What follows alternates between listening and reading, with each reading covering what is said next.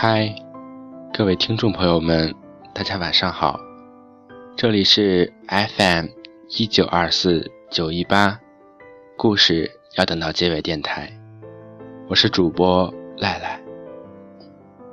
差不多有两周没有对节目进行更新了，其实呢，是因为最近的工作和学习上比较繁忙，所以抽不出空来进行更新。所以今天要给大家带来的文章叫做“不用客气”。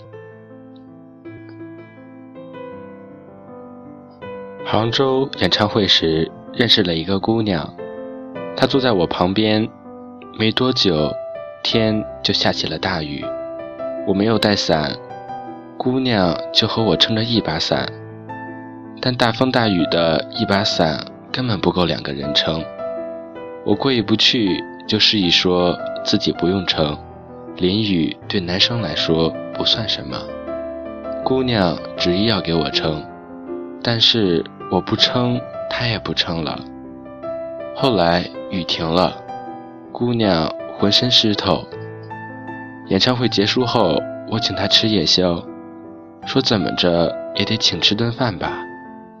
和我一起的是三个基友，和她一起的。还有两个女生。吃完饭，两拨人基本聊熟了。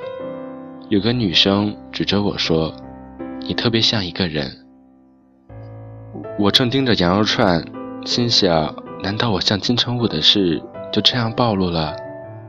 基友插话：“我知道，一定是像赵本山。”那女生接着说：“你特别像她的前男友。”我察觉来者不善，一顿埋头苦吃，这个话题就这么被我糊弄过去了。第二天我们要走，姑娘也在虹桥，我比她早出发一小时。我们一起买了早饭，我们都没说话，临走前互留了电话。回家以后特忙，我很快就把这事儿忘了。很久以来。我们都没有联系。大概一年后，我接到他的电话，看着名字，一时间都想不起来是谁了。姑娘一听到我的声音，就情绪失控了，说：“今天我来看演唱会了。上次看演唱会看到有人特像你，我一瞬间就以为你来了。刚开始还想解释，后来才明白。”他以为自己拨的是另一个号码。演唱会结束后，他给我来电话，说：“对不起，我刚才情绪失控了。”我说：“没关系，正好让我听完了一首歌。”他说：“谢谢你。”我问：“谢什么？我什么都没做。”姑娘说：“谢谢你没有挂断电话。”我们就开始有一搭没一搭的聊天。那时正是我的假期，我也常会回复。才知道她在杭州演唱会时刚和男友分手，打前任电话时她一直不接，后来直接关机。再后来有一天她说：“谢谢你，我觉得我现在醒了。”我说：“那就好。”然后。我们就再也没有了联系。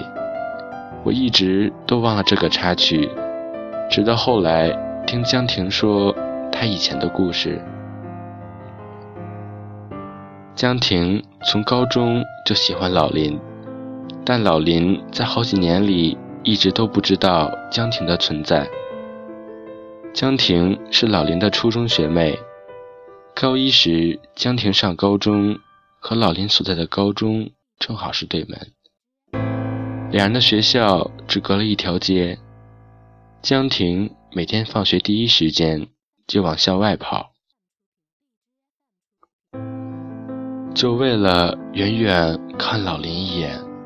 放学时人潮涌动，能把那条街堵得水泄不通。江婷每天都拼命地往前挤，她也不知道为什么。总能在人群里一眼就看到老林，而老林对这一切都一无所知。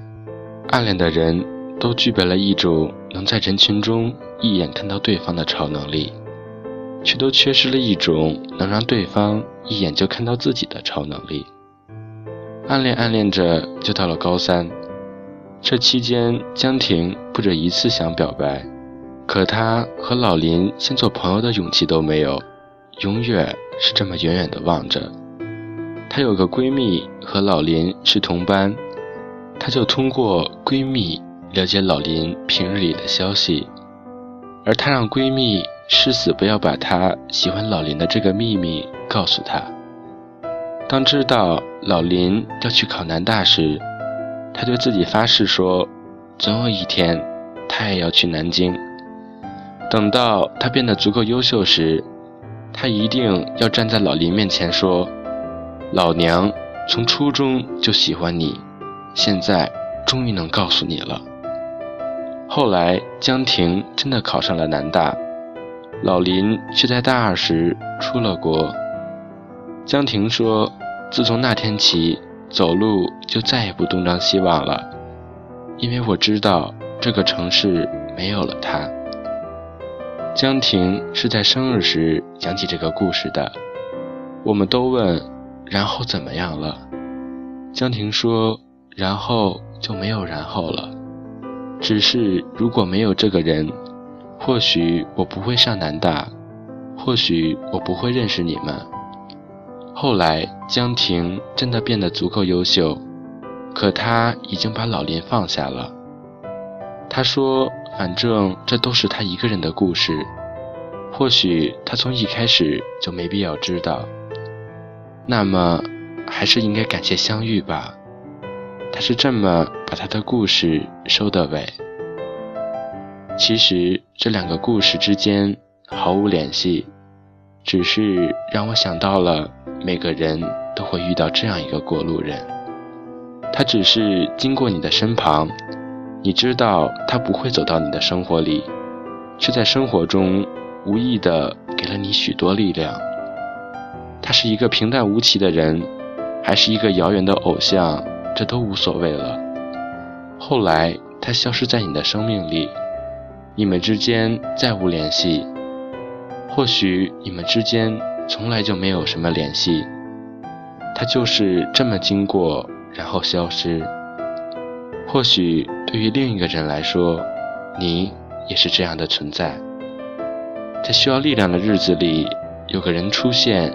那么谢谢你，尽管你听不到，尽管不知道未来的你会去向哪里，都感谢曾经遇见的你。如果我恰好路过你的身旁，给了你一些力量，那么也不需要客气。有些人相遇就是为了告别，往后的日子里，我们都不要辜负自己。